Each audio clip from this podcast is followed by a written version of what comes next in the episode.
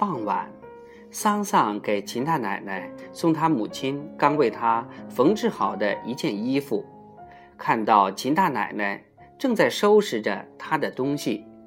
奶奶，你要干什么？她坐在床边，颤巍巍地往一个大柳篮里装着东西。奶奶，该搬家了。谁让你搬家了？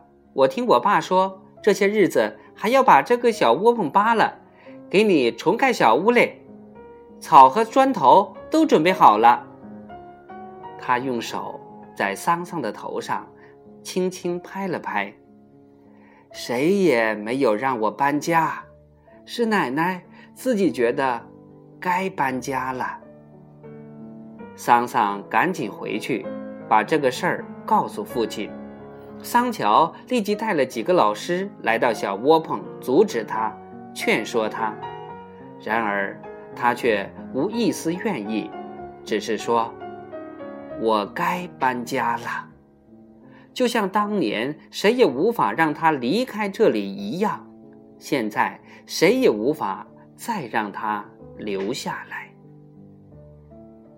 过去，为他在校外盖的那间房子。依然空着，桑乔对老师们说：“谁也不要去帮他搬东西。”但看到秦大奶奶从早到晚像蚂蚁一样将东西一件一件往那个屋子搬，他又只好让师生们将所有的东西都给他搬了过去。秦大奶奶终于离开了油麻地小学。油麻地小学的全体师生都觉得油麻地小学好像缺少了什么。孩子们上课时总是朝窗外张望。桑桑每天都要去秦大奶奶的新家。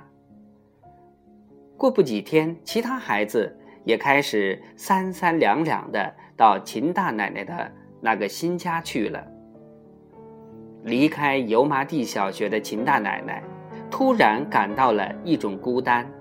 她常常长时间的站在屋后，朝油麻地小学眺望。其实她并不能看到什么，她的眼睛已经昏花了。但她能想象出孩子们都在干什么。春天过去了，夏天。也过去了，秋天到了。这天下着雨，桑桑站在校园门口的大树下，向秦大奶奶的小屋张望，发现小屋的烟囱里没有冒烟，就转身跑回家，把这一发现告诉了父亲和母亲。父亲说：“莫不是他病了？”于是。一家三口赶紧冒着雨去小屋看秦大奶奶。秦大奶奶果然病倒了，油麻地小学的老师轮流守护了她一个星期，她也没有能起来。桑乔说：“趁机把她接回校园里住吧。”于是赶紧找人来盖房子，在一个。天气晴朗的日子里，秦大奶奶又被人背回了油麻地小学，住进了新为她盖的小屋。草房子第四章爱第六就播讲完了，明天我们接着播讲爱第七。